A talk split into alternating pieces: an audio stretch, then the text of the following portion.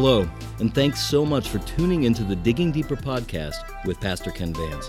This podcast is designed to go a step beyond the Sunday teaching with a more in-depth look at the topic Pastor Ken shared with us this past weekend. So whether you're on your way home from work or pouring yourself a fresh cup of coffee, we hope you enjoy today's podcast. Make sure to hit that subscribe button so you don't miss the next episode.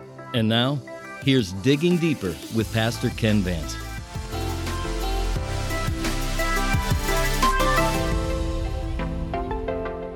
Well, hello, everybody, and welcome back. I'm Pastor Ken, and the senior pastor at Vertical Church, and this is our weekly podcast, Digging Deeper with Pastor Ken. Thank you for taking time out of your busy schedules to tune in and to be a part of these discussions. They're designed to help you go further, to go deeper into the things of God, to establish you in your faith. And so I'm excited because this month we're talking about the unseen. We began a discussion last week, and it's important to know because the unseen world is real. We live in a culture today that many are doubt its existence. Many are confused about it. There's craziness associated with it. But as believers, we need to be aware of it because to believe the Bible, it requires a supernatural worldview. And it's important to know because the unseen world seeks to influence the seen world. And the more we know, the more we can yield to the right influences and resist the wrong. Because the unseen world seeks to influence the world for good because God is a spirit. God created spiritual beings, and the Holy Spirit and angels seek to influence our world for good. But at the same time, there are evil spirits. There are dark forces that seek to influence our world for evil. And the head of those dark forces is Satan, and his evil spirits, also known as demons, attempt to influence our world for evil and for destruction. And so today, we're going to take up the topic of exposing darkness.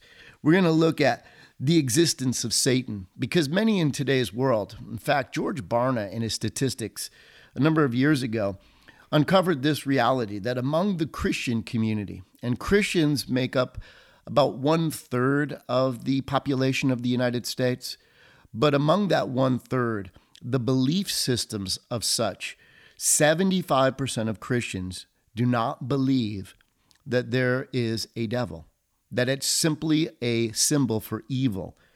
But no, Satan is a real entity. He is a spiritual being. Jesus affirmed this because when Jesus was speaking with his disciples in Luke 10:18, it's recorded, he said, "I saw Satan fall like lightning." In fact, in the Gospels, there are 29 references to Satan as a person, and 25 of them are made by Jesus himself. So let's talk about Satan for a few minutes today. Actually, today's podcast really is about exposing darkness, and we're going to deal primarily with the chief of darkness, the one who leads that whole rebellion of evil spirits. And so let's talk about Satan's nature. First of all, we need to realize he is a created being. He's not like God. God has no beginning and no end. God is alone eternal. But God created all things, invisible and visible. And so it's important to understand that Satan is not like God in that he is a created being.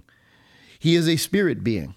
God created spirit beings before he created the natural world that we live in, the material world, because it tells us in Job's writings that the book of Job, when God confronted Job about his ignorance and asked him where he was when he laid the foundations of the earth, God said that the sons of God, the angels, celebrated. They rejoiced when God laid the foundations of the earth. So we know that the spiritual beings preceded the physical world that we live in.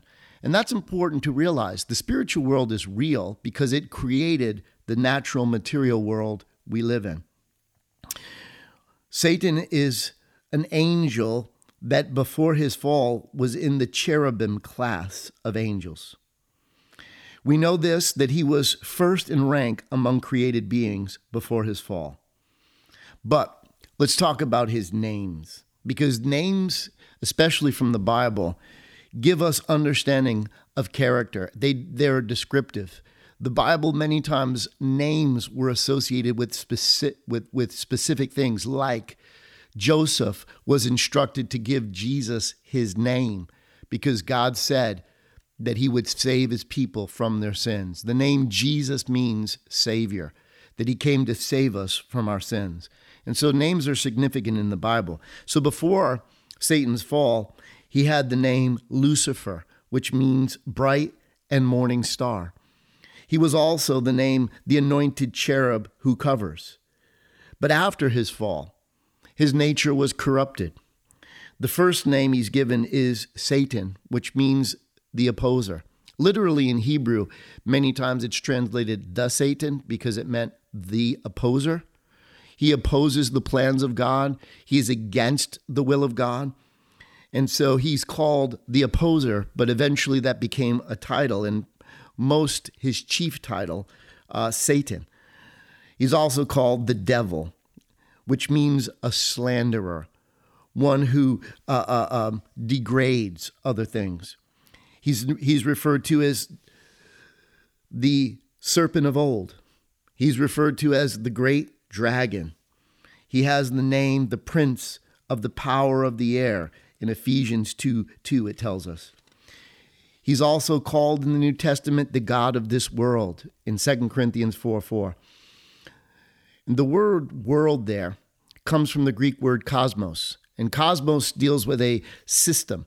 And so there is a system in this world. It refers to the system that is in rebellion against God, and that's why Jesus came to save the world. It tells us in the book of Revelations that the kingdoms of this world have become the kingdoms of our Lord and of his Christ. Jesus came into the world to save those who were in the world, out of the world, and bring them into the kingdom of God. Satan is referred to as the ruler of demons in Luke 11:15. He's called the evil one in John 17:15. He's called the destroyer in Revelations 9:11. And that's why Jesus said, the thief came but to steal, kill, and destroy. But I came that you might have life and have it to the full. Satan's role, his names refer to the things that he actually does. He's the tempter in Mark 4:3. He is the accuser of the brethren, found in Revelations 12:10. He is a liar and the father of lies, Jesus said in John 8:44. He's a deceiver who deceives all of the nations, Revelations 12 tells us. He's the spirit who works in the sons of disobedience, Ephesians 2:2 says. And that's so important because Satan works through humankind's rebellion against God. When we disobey, when we know what to do but choose not to do so, it is how Satan works and operates in and through human lives. But let's talk further about it, and let's deal with the origin of Satan's fall. You know, his origin, how his beginning was, and how he fell from the place that he was once created to inhabit and to hold. We're going to look at two passages of Scripture. The first is found in the book of Ezekiel, Ezekiel 28. And what's important when we begin to see the Bible with a supernatural worldview, we recognize the Bible tells the story of two rebellions. We know most commonly the human rebellion, which started in the Garden of Eden. God had a purpose and a plan for humankind. God intended that humans would rule the world in the love and power of God, that humankind was created in the image of God. In other words, image bearers were those that were created to be like God and carry out the duties, mission, plan, and purpose of God. And God made the material world and designed that human beings would be the ones that would rule over it. But part of the spiritual rebellion was against the plan of God, that there were spiritual beings that did not want God's plan to come to pass. In fact, the New Testament gives us an insight to this because the Bible tells us that mankind in his redeemed state, mankind in the purpose and in the state that which God designed and created man to be in, would rule over angels. Well, obviously, some of those spiritual beings did not want to be ruled over by humankind, and rebelled against the plan of God. See, Jesus came to restore human beings. Jesus came to restore the plan and purpose of God. And that's why the book of Revelations tells us that God's ultimate plan is fulfilled, that human beings, once redeemed, once set apart into the original design and purpose, would rule the world in the love and power of God. And so it's important we see that, because when you read the New Testament, or when you read the Bible, I should say, you find that this dual rebellion is at work in the societies that we live in, because there is two kingdoms that many times rulers over areas. And we get an insight into this in the book of Daniel. When Daniel was praying and setting his face before God, the Bible says that he had read in the book of Jeremiah that the captivity of the nation of Israel was to be for 70 years. And so he set himself to seek the Lord. And for 3 weeks, he fasted. And in that time of fasting, he was praying about specifically the plan of God coming to pass. And yet, after 3 weeks, the angel Gabriel appeared to Daniel in Daniel chapter 10 and told him, at the moment that he set his face to seek the Lord, at the moment that he began to pray, that God had dispatched Gabriel with a message for Daniel regarding his prayer. But he had been held back. There was resistance. And we see into the spirit world, we see into that unseen world, that there was what the Bible referred to as the prince of Persia resisted Gabriel bringing that message to Daniel. And then eventually Michael, who is referred to in the scriptures in the New Testament as an archangel, he is a chief among angels. He is a warrior angel who oversees the armies of God, the angel armies. And Michael came to his aid so that Gabriel could get through that demonic resistance and bring the message to Daniel. You know, there's encouragement that we need to gain from that when we pray, God hears us, God responds to us. And just because we can't see things around us doesn't mean that God is not working on our behalf. But many times that resistance can discourage us, and we need to retain our faith. We need to stay confident that God is who he said he is, that God will do all that he said he will do. And it's important that you and I see and understand and know that, because otherwise we might give up. Otherwise we might give in and allow the enemy to steal something from us that God intended for our lives. And that's so important to see. But in this dual kingdom reality, that there are rulers over kingdoms who are empowered or inspired by the unseen world, the evil forces seeking to work through them. And so in Ezekiel 28, it says in verse 1, "The word of the Lord came again to me, saying, Son of man, say unto the prince of Taurus, Thus saith the Lord God, because thine heart is lifted up, and thou hast said, I am a God.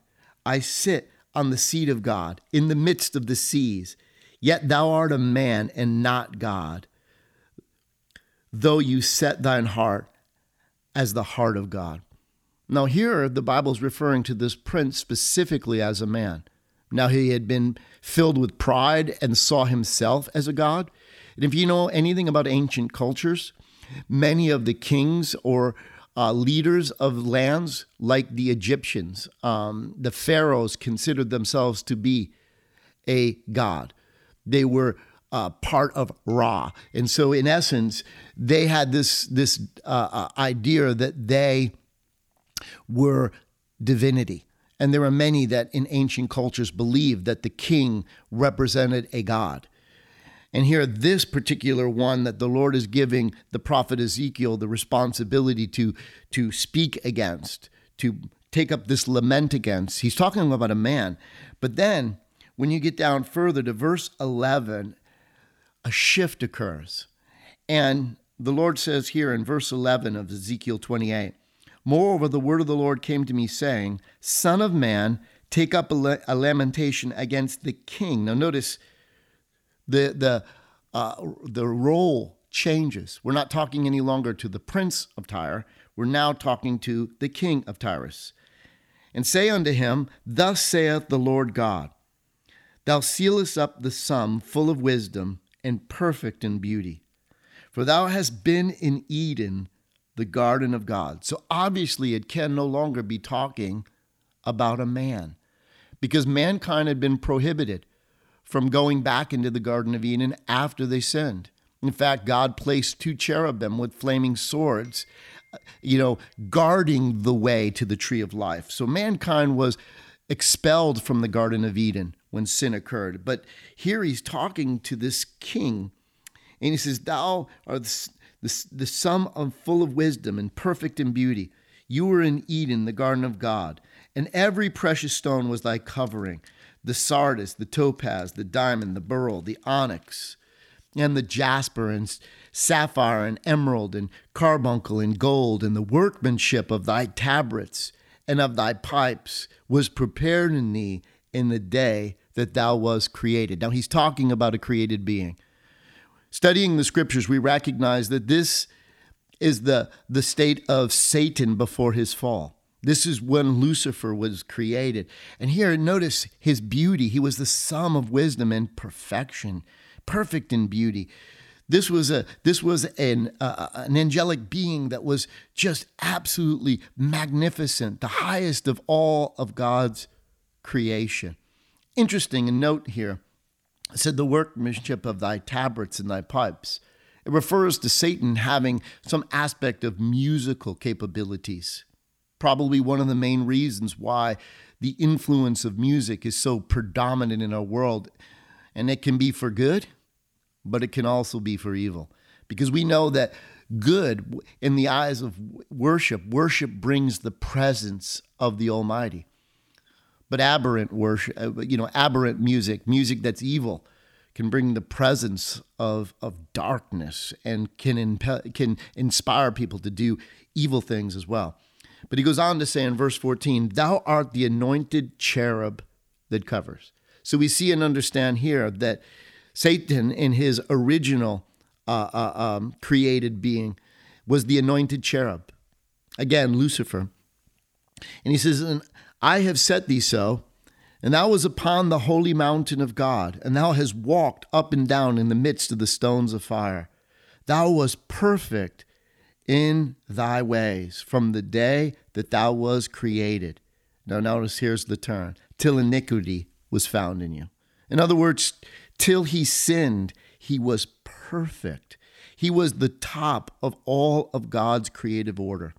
He said, by the multitude of thy merchandise, that has filled the midst of thee with violence. Thou hast sinned. Therefore I would cast thee out as profane, out of the mountain of God, and I will destroy thee, O covering cherub, from the midst of the stones of fire. Thy heart was lifted up because of thy beauty, and thou hast corrupted thy wisdom by reason of thy brightness. And I will cast thee to the ground, and I will lay thee before kings, that they may behold thee. And thou hast defiled thy sanctuaries by the multitude of thine iniquities, and by the iniquity of thy traffic. Therefore will I bring forth a fire from the midst of thee, and I will destroy thee, and I will bring thee to ashes upon the earth in the sight of all them that behold thee. So in essence, what we see and what we get an insight here is to the origin and the fall of Satan. Now let's take a look at the privileges that he had before he fell. Number one, his nature. He was, again, part of the cherub class, probably the highest order of all angels.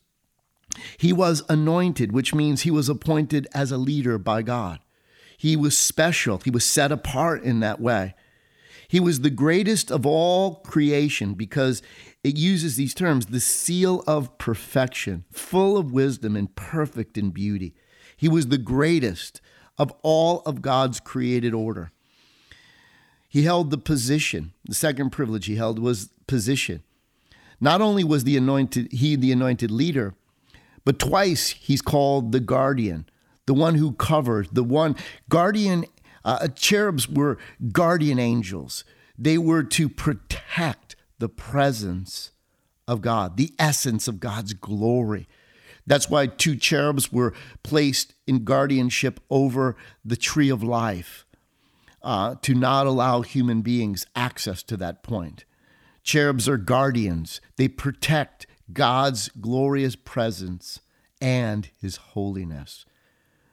And so we see in essence that he had the position of a guardian. Number three, his privilege was his habitation. He was in Eden, the garden of God. He had a part in the mountain of God. He dwelt in that place of paradise. Satan, that was what he was cast out from. He was cast out of the mountain of God. He was cast out from the presence of God, because at one time he walked amidst the stones of fire. In other words, he walked in the presence of the great God, Yahweh Elohim, the Lord God Almighty. He was the chief of God's creation.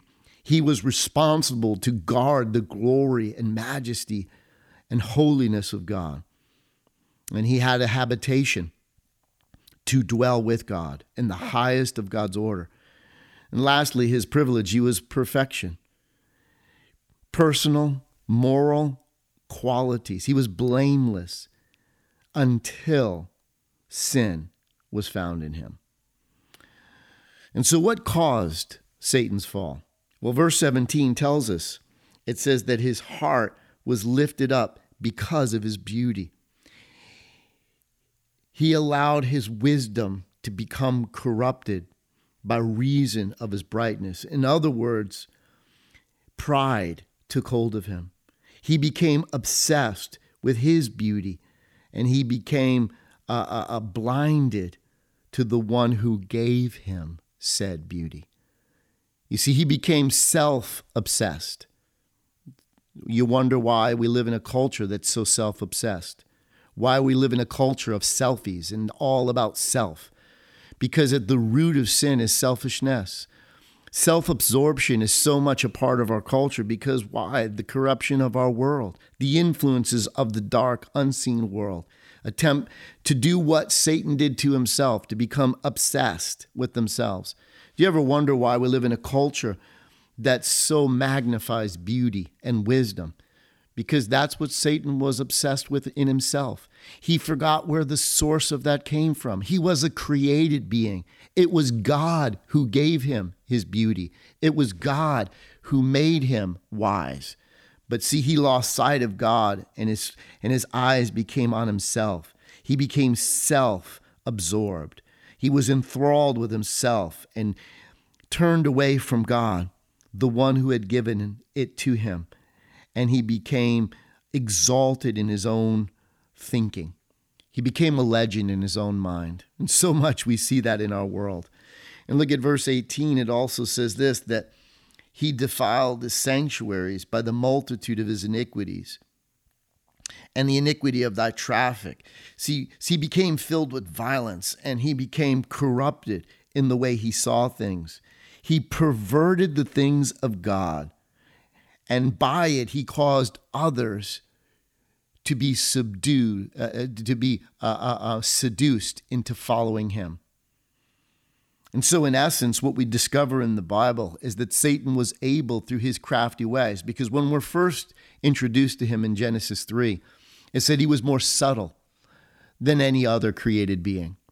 It was, some translations say he was more crafty, because he perverted and twisted the wisdom of God. And what's amazing is that in a state of perfection, he was able through his corruption to seduce 1/3 of the angels of God to follow him in his rebellion. And so what was the indictment and his punishment? Verse 16 tells us, by the multitude of thy merchandise, thou hast filled thee with violence, and you have sinned. Therefore, this is God's judgment. Therefore, I have cast you out as profane, out of the mountain of God. That's what Jesus was referring to when he said, I saw Satan fall like lightning from heaven. And so in essence, Satan was cast out from the presence of God. And the Bible tells us, he goes on to say, I will cast thee to the ground and lay thee before kings he was placed into a place of, in his rebellion, he was banished from the presence of God. And then the scriptures tell us that God created a holding place for him. Well, what is known in the scriptures as hell, Jesus gives us the understanding that it was not created for humankind. In Matthew 25:41, he said, hell was created for the devil and his angels. All of those rebel spirits, God created a holding place. That's what prisons do. Their attempt to deter evil agents from doing evil. And so ultimately, God will imprison Satan once and for all. But for right now, the first judgment was to cast him out from the presence of God. We're going to get a second insight into that. The prophet Isaiah, again, in this dual kingdom realization, God gives the prophet Isaiah the responsibility to speak. And it's one of those dual opportunities again, because in Isaiah 14, the Lord had a word. And it was unto the king of Babylon that God was having the prophet speak. And so we see in verse 12 of Isaiah 14, we get this understanding because earlier the prophet had been speaking specifically. Verse 4, it begins, he says, take up this proverb against the king of Babylon and say to him, how thou hast oppressed the golden city ceased. The Lord has broken the staff of the wicked and the scepter of rulers. So he has this message that he gives to the king of Babylon. But then all of a sudden in verse 11, we see it shifts over. And so by verse 12, we see God speaking to the authority, to the one behind this physical king, to this earthly king, to this man, the demonic spirit that is animating his actions, who's influencing his decisions, who's behind his power and authority as the ruler of Babylon. And we see this spirit. In verse 12, it says, thou art fallen from heaven, O Lucifer, son of the morning. How art thou cut down to the ground, which didst weaken the nations? For thou hast said in thine heart, I will ascend into heaven. I will exalt my throne above the stars of God. The term stars of God is an Old Testament reference to the angels.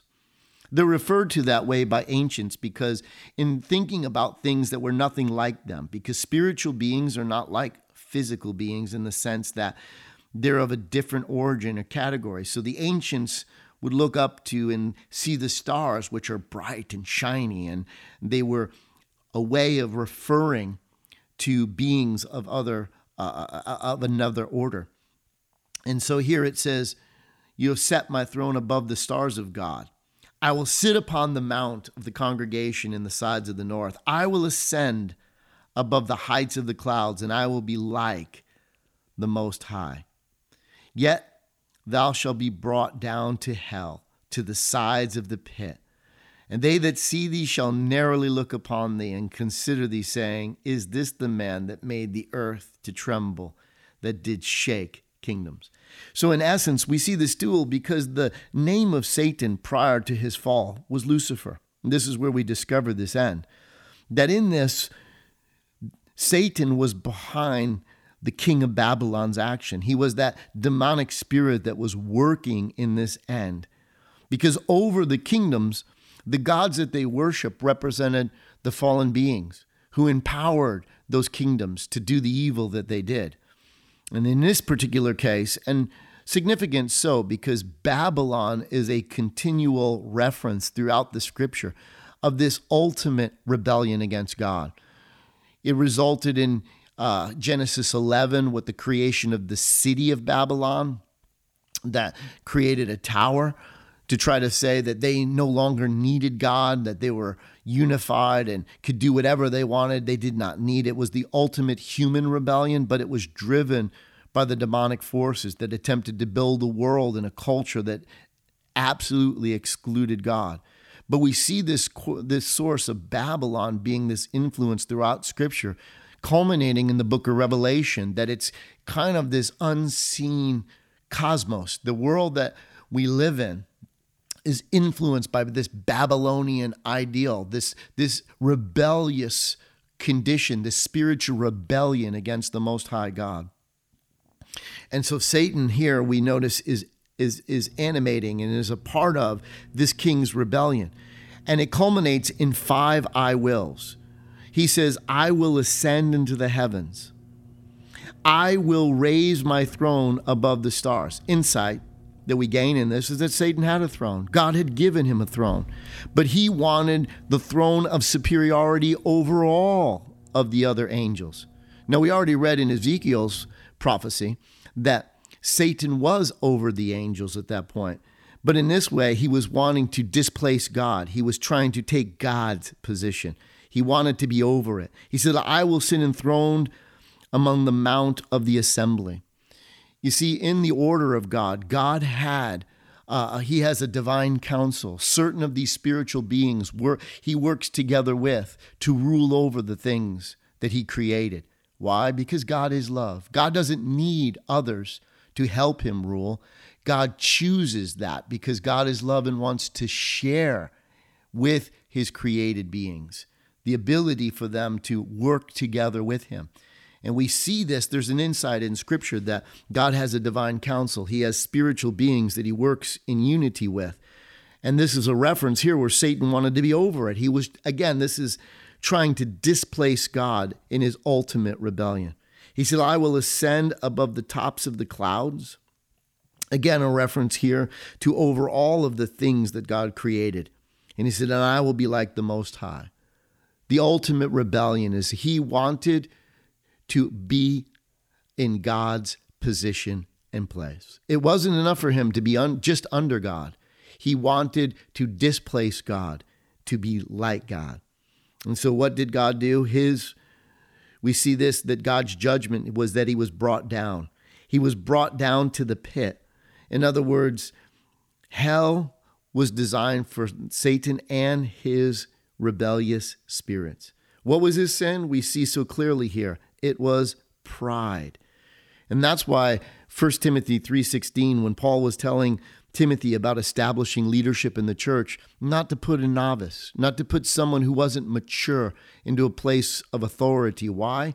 Because they being puffed up, but they becoming conceited, could fall from that position just as Satan had done. And so we're most susceptible when we allow pride to influence us. But I want to get ahead of myself. So we see that Satan's fall was because of pride. And what were the results of his sin? He was banished from heaven. It corrupted his character. He was changed. It perverted his power. Now what he once used for good, his perverted power now was used for evil.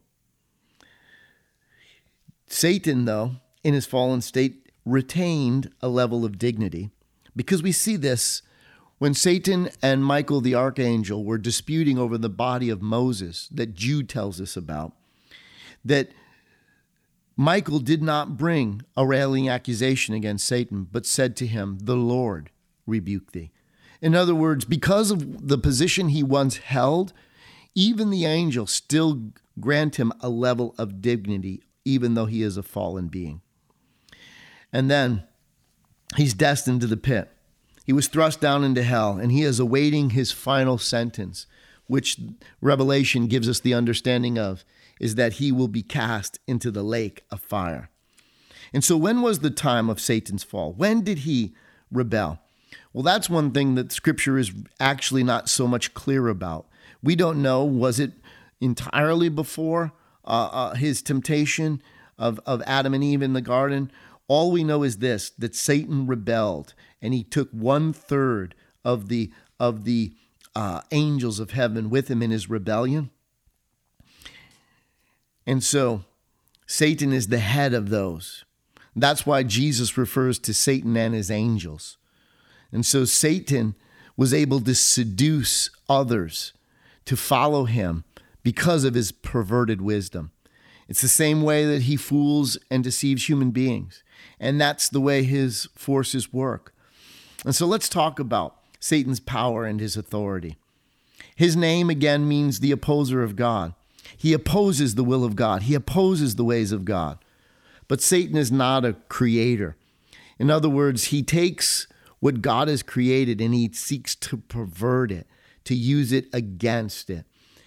It's like words. Words can have the power of life or death.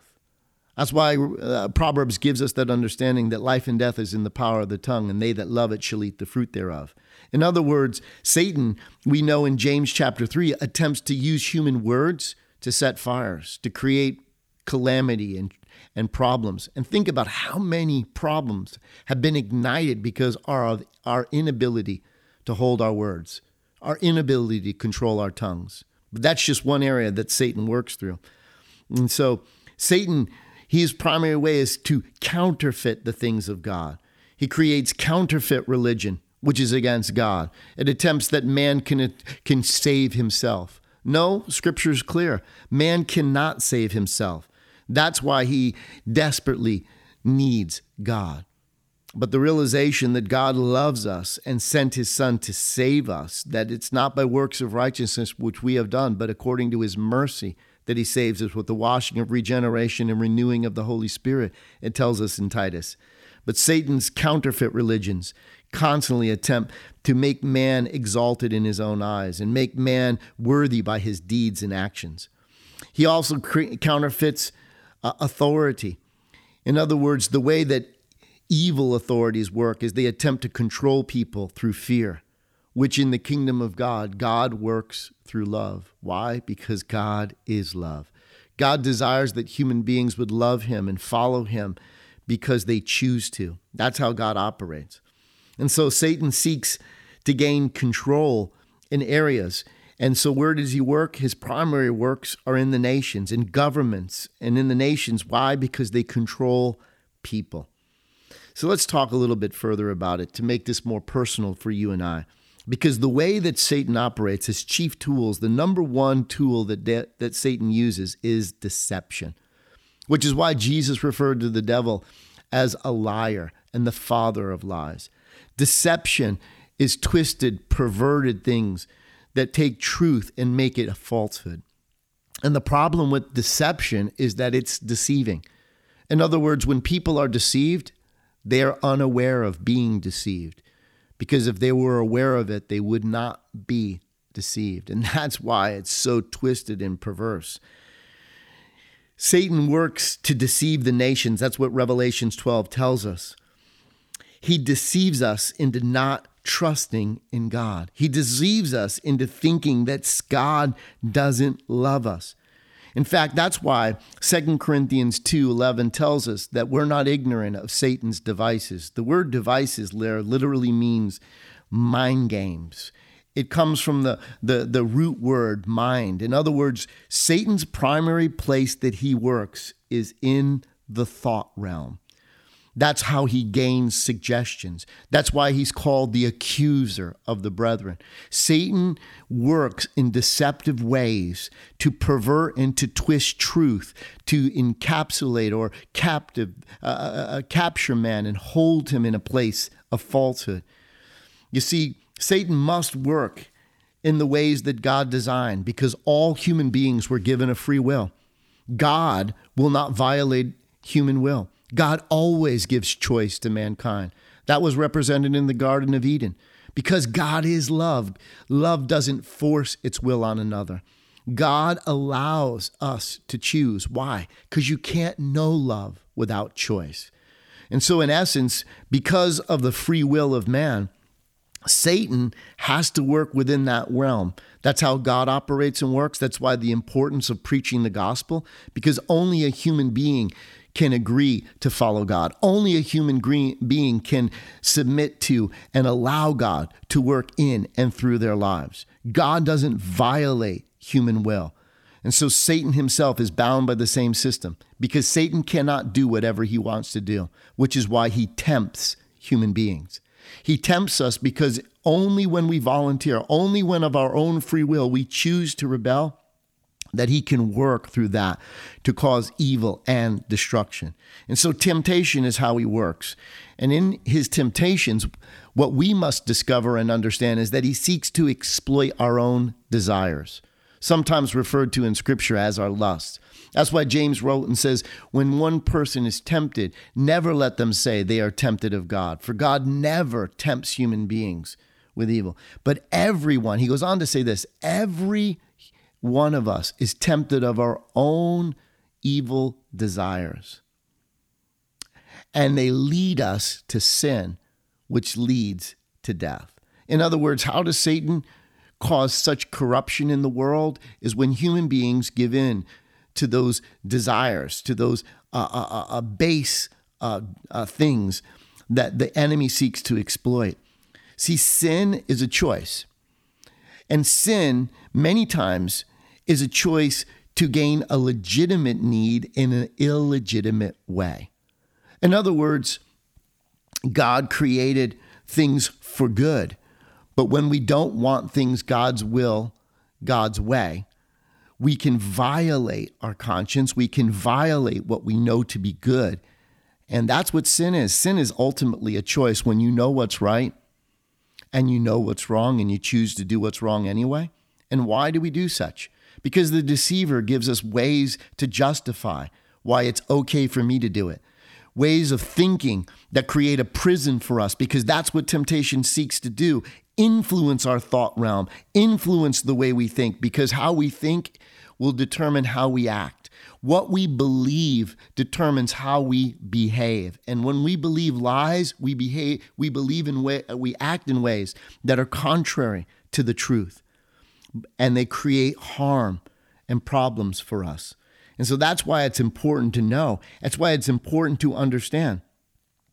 But Satan, when we are subjected to temptation, one thing that he does is he watches for us the things that we tend to be yielded to, the things that we tend to go after, because it's all different with different people. You know, people are tempted in different ways. And where someone may be strong in one area, they may be weak in another, and somebody else may be in an area where someone else is weak, strong, but weak in another area then. But so Satan works to exploit our own desires. That's why we need to know the things we're weak in and be honest about them. We need to be able to put barriers up. We need to put protections in place. That's why we need others in our lives, because the other area that Satan works in, he works in darkness. That's why today is about exposing darkness, because darkness is things that are not seen. Darkness represents things that are many times unknown. And one of those big areas that Satan works in is with secrets. When we hold things inside, things that bind us, things that we're afraid, because why? The enemy also works through shame and disgrace. And there are times when we fail, or there's times when we fall. There are times when we do something and violate our conscience and do something we know is wrong, but then we hide that. But the more we hide it, the more we hold on to secrets. Secrets are destructive. Secrets are corruptive. Secrets hold us bound. Secrets are things that keep us slaved to things that we would otherwise want to be free from. But we don't sometimes bring them to light, because once something's brought to light, things that were in the dark lose their power. Why? Because light dispels darkness. That's why God wants us not to hide, because sin, as soon as sin happened to human beings, the very first human response to sin was to hide, was to cover up, was to put away. And then sin caused fractured relationships and the hiding of oneself with another. And so therefore, when we're in that place of darkness, there's a place of control that the enemy has. That's why Satan hates authentic community. That's why Satan doesn't want us to be in a place where we have a place to open up. He hates love, because love seeks the best for others. Love doesn't condemn. Love doesn't judge and alienate. Love seeks to heal. Love seeks to help. Love seeks to make right and good. And in authentic community, that's why Christian community is something you have to fight for. Because when we're willing to open up, the powers of darkness that once held us slave to things that we are otherwise ashamed of lose their control. We can find freedom, because it's in those places where deception rules that we are controlled. And one of the ways that Satan deceives us, God is love, But the enemy will come along and deceive us and say, God doesn't love you. And why? Because we sinned, because we did wrong. But you see, Jesus taught us that Satan is a liar. God demonstrated his love for us. When? When we were yet sinners. That's when Christ died for us. And so Satan seeks to steal and destroy and corrupt in the world through deception, through lies, to holding people in darkness. One other thing I want to highlight today as well. Satan seeks, one of his chief operations is to steal and disturb God's word. That's why Jesus, his chief parable of all, in Mark chapter 4, he said, the sower sows the word. When his disciples had asked him regarding interpretation of the parable, Jesus said, if you don't understand this parable, how can you understand any of them? In other words, this is the chief way the kingdom of God operates. And it is this, that God works through his word. That's why Isaiah said, God's thoughts are above our thoughts. God's ways are above our ways. But as the snow and the rain come down from heaven and water the earth and make it to bring forth and bud, to give seed to the sower and bread to the eater, so shall my word be that goeth forth out of my mouth. It will not return unto me void, but it'll accomplish that which I please and prosper in the thing I send it to do. And so God sends his word, and his word is the means that God makes change in our life. How are we born again? Not by corruptible seed, but incorruptible seed, by the word of God, which lives and abides forever. God's word is how God operates. It's how the power of his kingdom brings about change, brings about a victory over areas of life. The word of God is how God works and operates. It's how he heals. It's how he saves. It's how he brings transformation. That's why Romans 12 tells us that a transformed lives is when our mind is renewed by the word of God. So in essence, God's word has the power to change us. It has the power to make us like Christ. Why? Because Jesus was the word made flesh. The more we know God's word and allow it to shape and fashion our life, that it controls what we believe. It inspires how we act.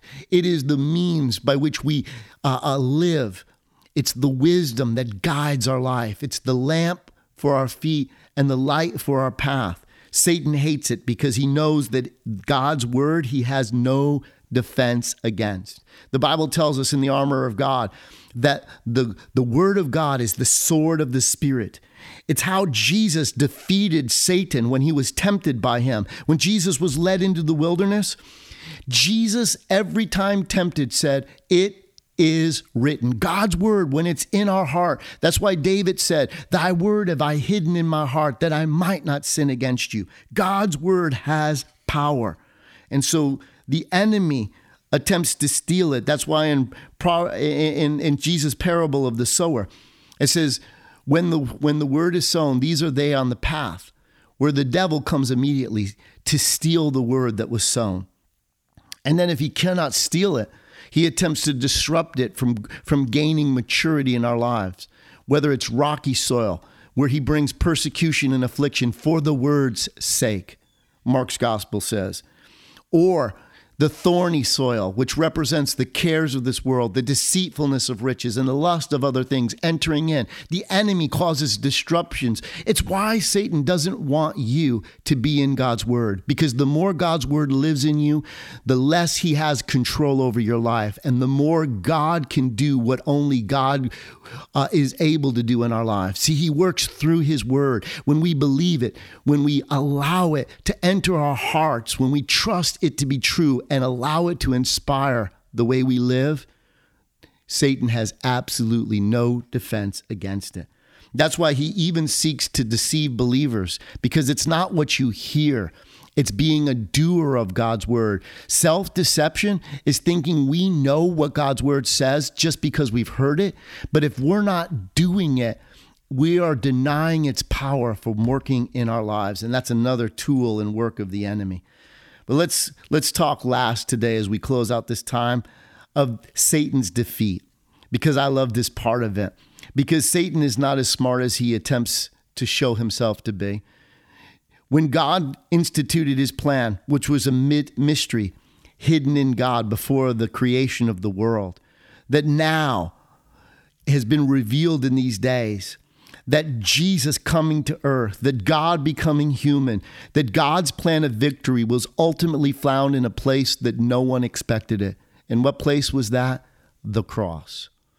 The Bible said that if the rulers of this world, and it's talking in this place in 1 Corinthians 2 about the demonic entities that were behind the Rome's rule, that were behind the Pharisees' rebellion against Jesus.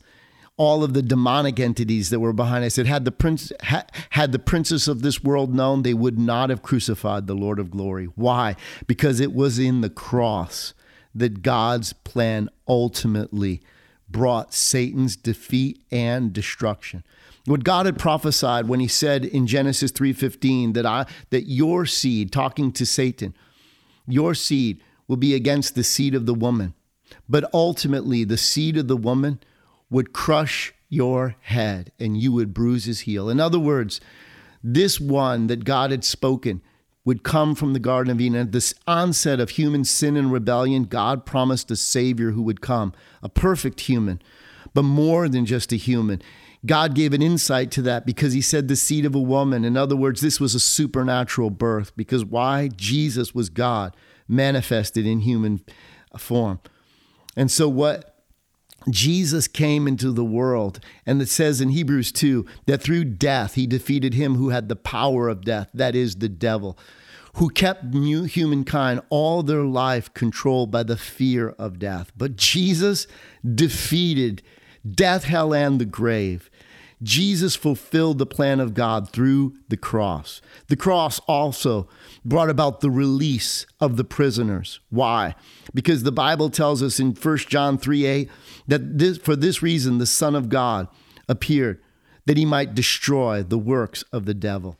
In other words, God's plan was consummated, fulfilled in this truth that God sent his one and only Son, born of a woman, born under the law, to redeem us.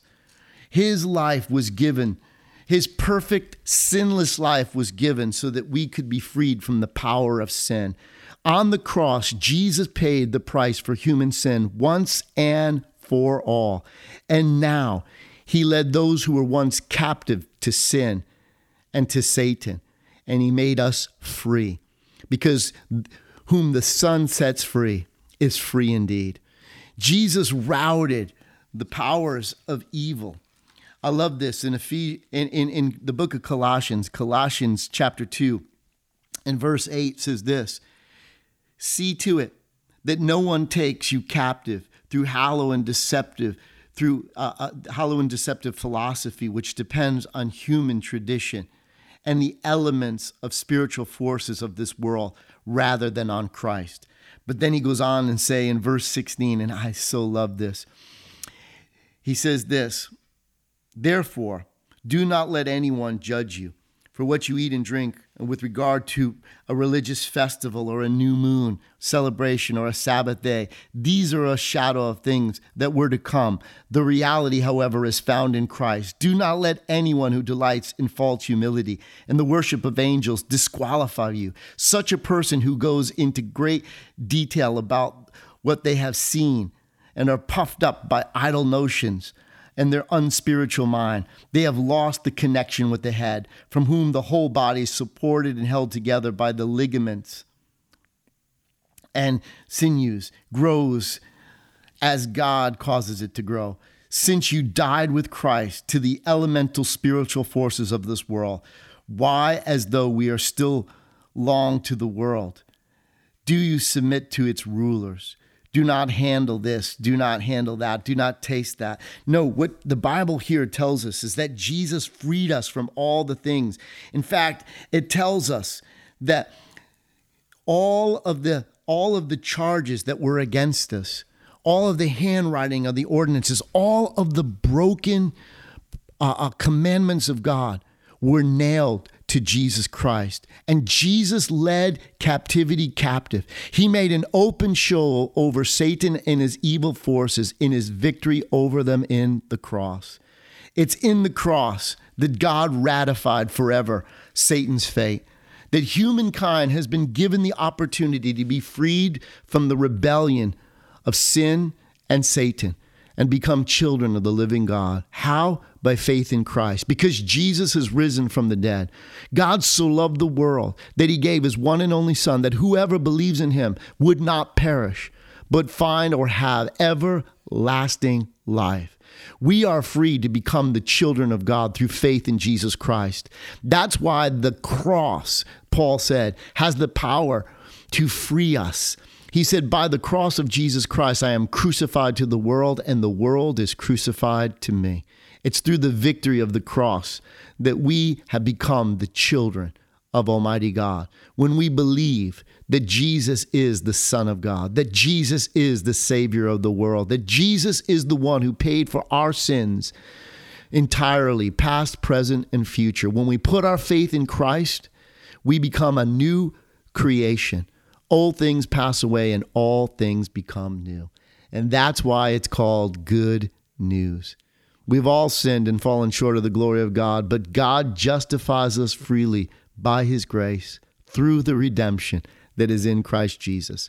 That's why the devil resists it. That's why the devil fights against the gospel, but he has no defense.